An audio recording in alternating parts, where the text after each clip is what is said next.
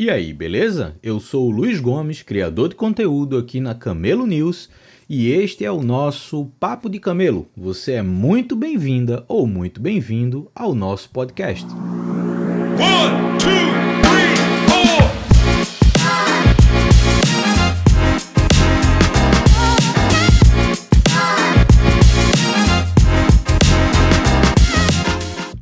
Papo de Camelo é um projeto criado para integrar um podcast à minha newsletter, a Camelo News. E se você chegou aqui nesse segundo episódio da primeira temporada, eu recomendo que você escute o primeiro episódio, porque o formato do Papo de Camelo são sempre quatro episódios sequenciais. Nessa primeira temporada, o foco vai ser falar sobre o que são startups camelo. E nesse segundo episódio da primeira temporada, a gente vai falar sobre como criar e lançar produtos no mercado de forma que eles sejam aderentes às demandas esperadas por esse mercado. Eu espero que você goste, espero que você acompanhe a sequência e, obviamente, que você dê feedback sobre tudo isso que eu estou montando para que eu possa ajustar nas temporadas seguintes e nos capítulos seguintes do Papo de Camelo.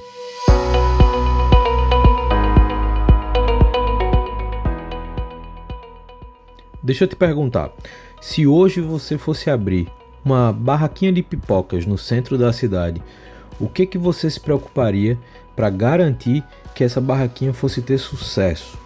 Provavelmente você ia pensar no tipo de pipoca que as pessoas mais gostam, você iria pensar quem são os melhores fornecedores por questão de qualidade, preço, e aí não só fornecedor de pipoca, mas a própria pipoca, o saquinho para você colocar dentro, a manteiga que você vai colocar na pipoca ou as variações que você precise ter.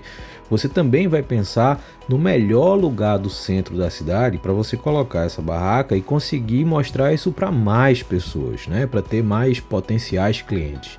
E por fim, você vai tentar ajustar o valor do seu saquinho de pipoca para que mais pessoas tenham interesse em comprar e que essas pessoas elas voltem a comprar pipoca de você em outros dias. Essas preocupações elas parecem muito óbvias quando você vai criar algo é, físico, uma barraca de pipocas ou uma loja de sapatos ou qualquer outro empreendimento físico. Esse tipo de lógica de criação Parece muito óbvio. E por que, que a gente não faz isso ou não dá a mesma ênfase quando a gente está falando na, da criação de startups? Essa é uma provocação que para mim faz muito sentido quando a gente entra numa linha de discussão sobre modelos de negócios sustentáveis. Sustentabilidade, nesse caso, não tem nada a ver com a SG, que tanto está se discutindo hoje, que tanto se fala, não tem muito a ver sobre impacto socioambiental. Sustentabilidade de modelo de negócio é o que vai fazer o seu negócio parar de pé no mercado, ou seja, que ele possa continuar existindo independente, por exemplo, de você ter ou não uma captação financeira externa. Essa preocupação ela está na base do que a gente considera das startups camelo. Né? Então, em vez de você ficar numa corrida frenética em busca de uma próxima captação, de uma reestruturação financeira através de um investimento externo, de grandes saltos na tua estrutura de custo em cima de várias contratações que você acaba fazendo ou, enfim, comprando empresas menores e tudo mais, a gente também olha para um outro lado. Então a gente não está só preocupado com isso, a gente está preocupado em será que a minha capacidade de de gerar interesse de investidores externos. Isso também reflete num plano onde o meu modelo de negócio começa a equilibrar a balança entre a estrutura de custos da minha startup e o meu potencial de geração de receita. Essa vai ser a base da nossa conversa hoje. Discutir sobre modelos de negócio sustentáveis. Sendo uma startup ou não, Toda empresa precisa ter sinergia entre o seu modelo de negócio e o produto que está sendo oferecido ao mercado. Enquanto o produto ele gera a percepção de valor sobre o, a questão que está sendo resolvida, o problema ou o despertar de uma nova oportunidade, o modelo de negócio ele é a forma que você tem de tangibilizar o real interesse que esse mercado tem no seu produto através de um compromisso pago, ou seja, quando você tem no mercado perfis com potencial de ser cliente pagando pelo seu produto, você tem de forma tangível como mostrar que sim, o seu produto tem aderência, que é inclusive o tema do episódio passado. Se você não ouviu, escuta lá o episódio. E além de ser aderente, ele gera o interesse de compra, ou seja, o ato de pagar por um determinado produto. E esse pagamento ele está atrelado diretamente à forma que você apresenta o seu modelo de negócio. Como assim, Luiz? Dois exemplos simples que a gente vê comumente no meio das startups. O primeiro exemplo é startups que vendem produto como serviço, ou seja, é, um modelo de assinatura como é um Netflix, como é um Spotify ou como são tantos outros que hoje estão no mercado, onde você paga um valor recorrente mensal ou anual e você tem acesso ao uso daquele produto irrestrito. Por outro lado, existem aqueles modelos que você paga por uso.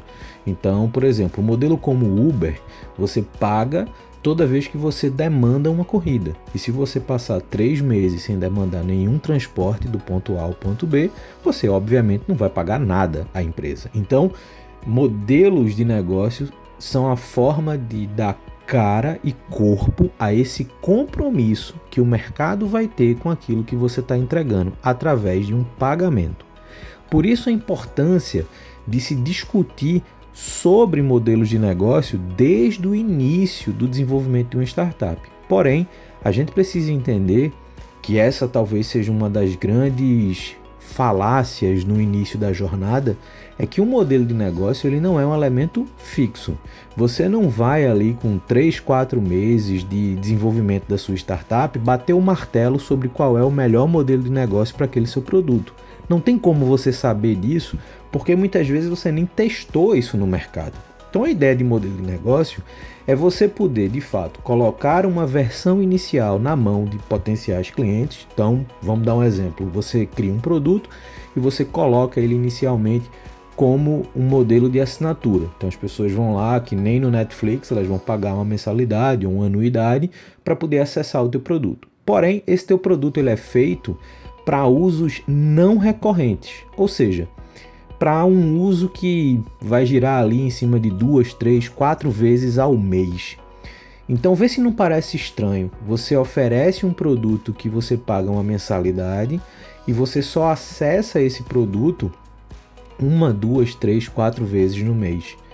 Gradativamente as pessoas vão começar a questionar se vale a pena pagar de fato essa mensalidade ou não. Essa é uma potencial descoberta que vai direcionar o que? A tomada de decisão sobre será que o nosso modelo de negócio ideal é assinatura? Ou será que não vale a pena a gente cobrar por cada vez que essa pessoa de fato utilizar? E aí você pode, durante a entrega do produto ao mercado, validar se aquele modelo de negócio que você tinha projetado inicialmente ele faz ou não sentido na hora que ele chega de fato nas mãos de potenciais clientes. Isso mostra uma característica de modelo de negócio que ela é fundamental e pouco discutida, que o modelo de negócio ele é dinâmico. Ele tem que seguir duas coisas. Ele tem que seguir primeiro os comportamentos de consumo do mercado, como é que esse mercado que você está entrando consome, principalmente produtos digitais em geral, sejam produtos concorrentes ou não ao seu. E o segundo ponto é aquilo que potencialmente gera mais vendas, ou seja, qual o modelo que você consegue impulsionar um maior volume de vendas.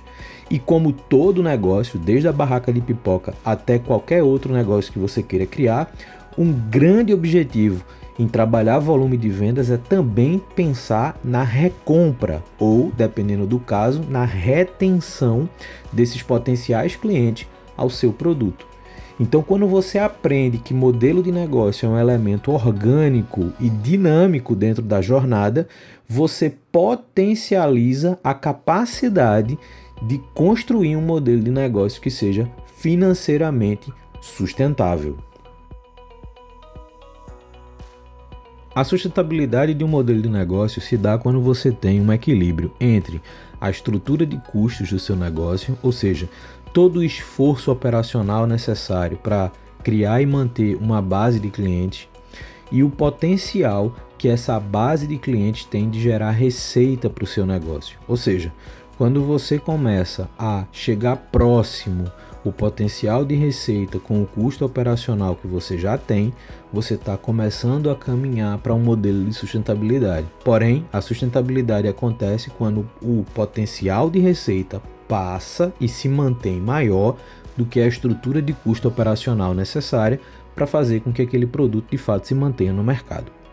Por isso a importância da gente pensar o modelo de negócio desde antes do mercado ter de fato acesso pela primeira vez ao seu produto. Ou seja, desde o momento que a gente está validando a problemática ou identificando a oportunidade de negócio, desde a hora que a gente está desenhando a solução e construindo uma primeira versão de produto, tudo isso já vai acumulando um custo operacional. Então eu tenho o tempo de dedicação das pessoas, eu tenho eventualmente ferramentas tecnológicas que eu preciso usar para viabilizar uma primeira versão de produto.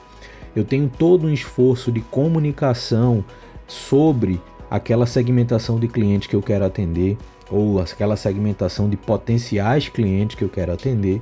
Tudo isso já vem acumulando um certo custo. A partir do momento que o seu produto entra no mercado e que as primeiras potenciais clientes têm de fato um acesso ou uma primeira interação com esse produto, a partir dali a gente entra no que a gente chama de funil de vendas.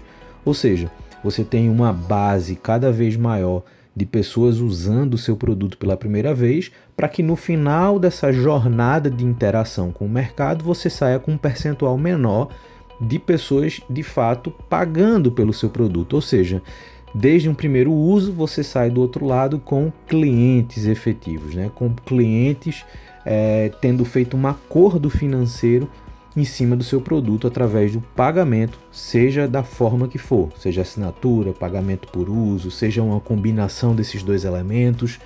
O importante é você construir uma estratégia que gradativamente o volume do, da receita gerada pelo seu produto seja cada vez maior do que a estrutura de custo operacional necessária para viabilizar essas vendas.